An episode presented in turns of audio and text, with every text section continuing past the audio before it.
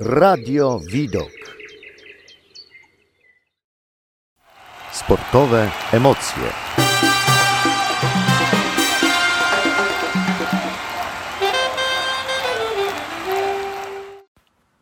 Witam wszystkich bardzo serdecznie i zapraszam na sportowe emocje. Michalina Mruzek. W dzisiejszej audycji opowiem Wam o tenisie, a dokładniej to tenisie ziemnym. Tenis jest to dyscyplina sportowa rozgrywana na korcie tenisowym.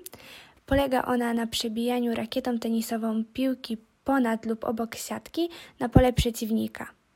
Może być rozgrywana pojedynczo, czyli tak zwany singiel, lub w dwuosobowych zespołach zawodników jednej płci, czyli debel. Pierwsze gry przypominające tenis znane są z czasów starożytnych. Na historycznych reliefach widoczne są niewiasty w tunikach i mężczyźni w hitonach podbijający piłeczkę.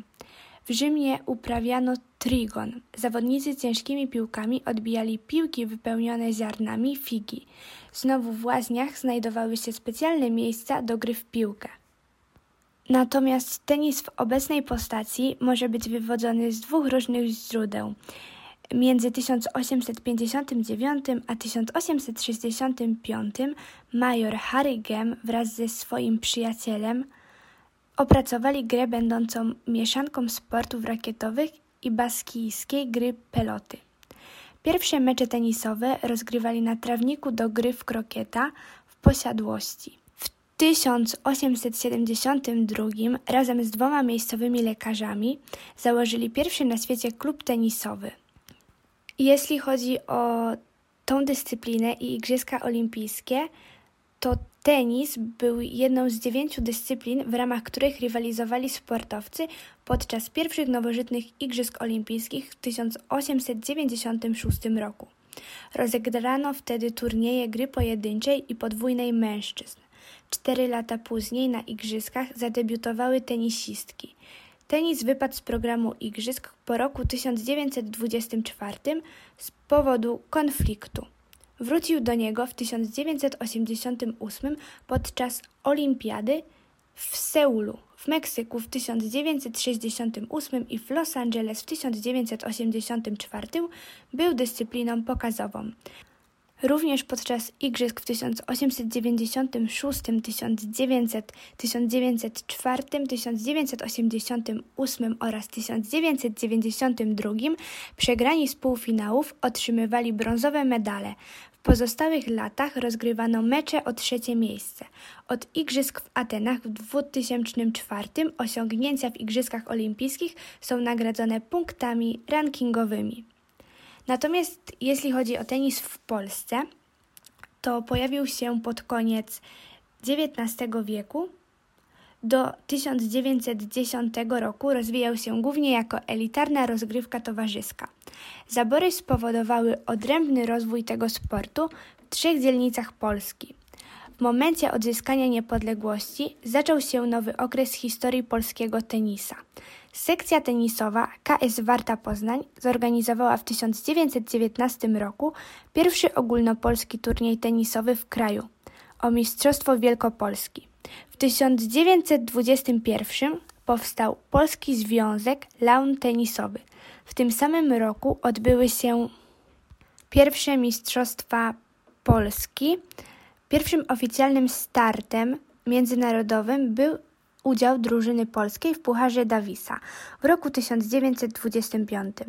Pierwsze drużynowe Mistrzostwa Polski rozegrano w 1927, natomiast Międzynarodowe Mistrzostwa Polski odbyły się po raz pierwszy w 1931 roku. Pod koniec lat 20. pojawiły się pierwsze indywidualności wśród mężczyzn Ignacy Tłoczyński i Józef Hebda, nawiązujące równorzędną walkę z czołówką europejską. Wśród kobiet przed rokiem 1939 największe sukcesy odnosiła Jadwiga Jędrzejowska. W sierpniu w 1945 reaktywowano Polski Związek Tenisowy.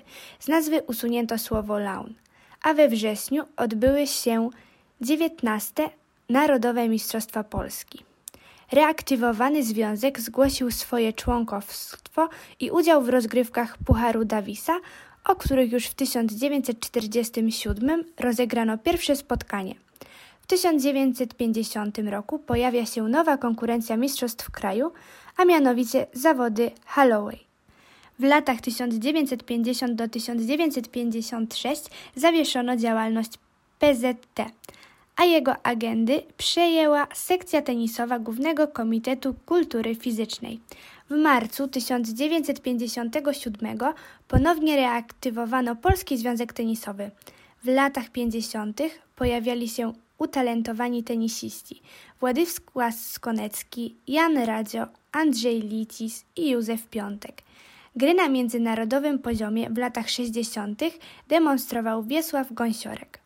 W drugiej połowie lat 70. do światowej czołówki wdarł się Wojciech Fibak. Natomiast w latach 90. najwyżej notowanymi tenisistkami w rankingu były Katarzyna Nowak i Magdalena Grzybowska. W XXI wieku sukcesy odnosiły Agnieszka Radwańska i Iga Świątek, a wśród mężczyzn Jerzy Janowicz, Łukasz Kubot oraz debliści Mariusz Fürstenberg i Marcin Matkowski. Jeśli chodzi o rozgrywanie meczów w tenisie, ważnym czynnikiem jest wytrzymałość, samowolne przedłużanie przerw między akcjami jest zabronione. Mecze toczone są kró z krótkimi przerwami. W większości przypadków serwujący musi rozpocząć akcję nie później niż 20 sekund po zakończeniu poprzedniego punktu. Przy zmianie stron kortu, czyli po każdym nieparzystym gemie, ten czas zostaje wydłużony do 90 sekund, natomiast przerwa między setami trwa 120 sekund. W innych przypadkach przerwy są dozwolone tylko wtedy, gdy są spowodowane przyczynami niezależnymi od zawodnika na przykład jak deszcz, uszkodzenie obuwia, uszkodzona rakieta albo konieczność wymiany piłki. Jeśli zawodnik nieustannie opóźnia czas rozpoczęcia wymiany, sędzia stołkowy może go ukarać ostrzeżeniem, utratą punktu, gema, a nawet i meczu. W przypadku wystąpienia opadów deszczu, zapadnięcia zmroku lub innych sytuacji uniemożliwiających grę, mecz zostaje wznowiony później z takim samym wynikiem oraz zawodnikami po tych samych stronach kortu lub tym samym położeniu, północnym lub południowym, gdy gra zostaje wznowiona na innym korcie. W meczach zawodowców piłki zużywają się bardzo szybko, dlatego w turniejach ATP i WTA są wymienione po rozegraniu każdych kolejnych dziewięciu gemów, z wyjątkiem pierwszych siedmiu gemów, ponieważ pierwszy komplet piłek stosuje się również podczas przedmeczowej rozgrzewki.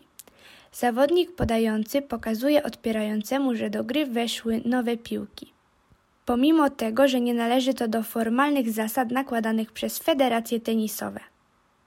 Niedawna propozycja dotycząca zmian w przepisach gry dotyczy dopuszczenia możliwości rozmowy gracza z trenerem w przerwie meczu. Ta propozycja została zaakceptowana przez WTA i obowiązuje w rozgrywkach kobiecych od początku sezonu 2009 roku. Mecz tenisowy dzieli się na sety, a one na gemy, które składają się z punktów. Większość meczów tenisowych rozgrywa się do momentu wygrania przez jednego z zawodników dwóch setów. W kilku przypadkach mecze mężczyzn gra się do wygrania przez jednego z zawodników trzech setów. Do tych wyjątków należą mecze wielkoszlemowe, finał Igrzysk Olimpijskich oraz mecze Pucharu Davisa w deblu mężczyzn tę zasadę stosuje się wyłącznie na Wimbledonie oraz w Pucharze Davisa. Gem składa się z serii punktów przy serwisie jednego zawodnika. Gema wygrywa ten zawodnik, który wygra w nim co najmniej cztery akcje przy zachowaniu przynajmniej dwóch piłek. Przewagi nad rywalem wynika w gemie. Jest opisywany w charakterystyczny wyłącznie dla tenisa sposób. Wynik zaczyna się od zera, a trzy następne punkty to kolejno 15, 30, 40. Pomysł takiej punktacji narodził się w XIX wieku we Francji, kiedy zamiast obecnie stosowanych tablic elektronicznych wynik określano przy pomocy zegarów. Każdy z kolejnych punktów odpowiadał wskazywanym przez zegar liczbom 0, 15, 30, 45. Z czasem 45 zamieniono na 40. Jeżeli każdy z zawodników wywalczył przynajmniej po 3 punkty, a wynik jest remisowy, Taką sytuację opisuje komenda równowaga. kiedy obaj zawodnicy wygrali co najmniej po trzy wymiany, przy czym jeden z nich wygrał o jedną akcję więcej. Wywołana zostaje przewaga oraz nazwisko zawodnika, który prowadzi w gemie. W turnieju tenisowym sędzia stołkowy oznajmia wynik w gemie po każdej akcji. Wynik w czasie trwania pojedynku jest podawany z perspektywy podającego, a po jego zakończeniu wynik końcowy jest ogłaszany ze strony zwycięzcy. Piłka gemowa oznacza sytuację, w której zawodnik prowadzący w gemie potrzebuje jednej wygranej akcji do wygrania go. Na podobnej zasadzie określa się piłkę setową, meczową czy nawet mistrzowską.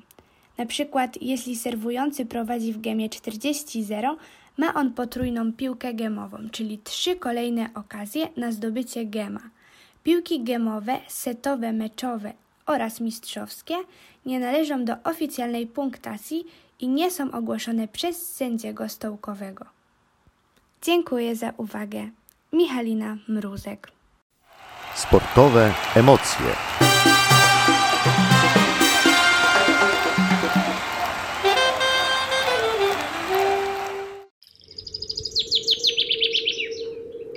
Radio Widok.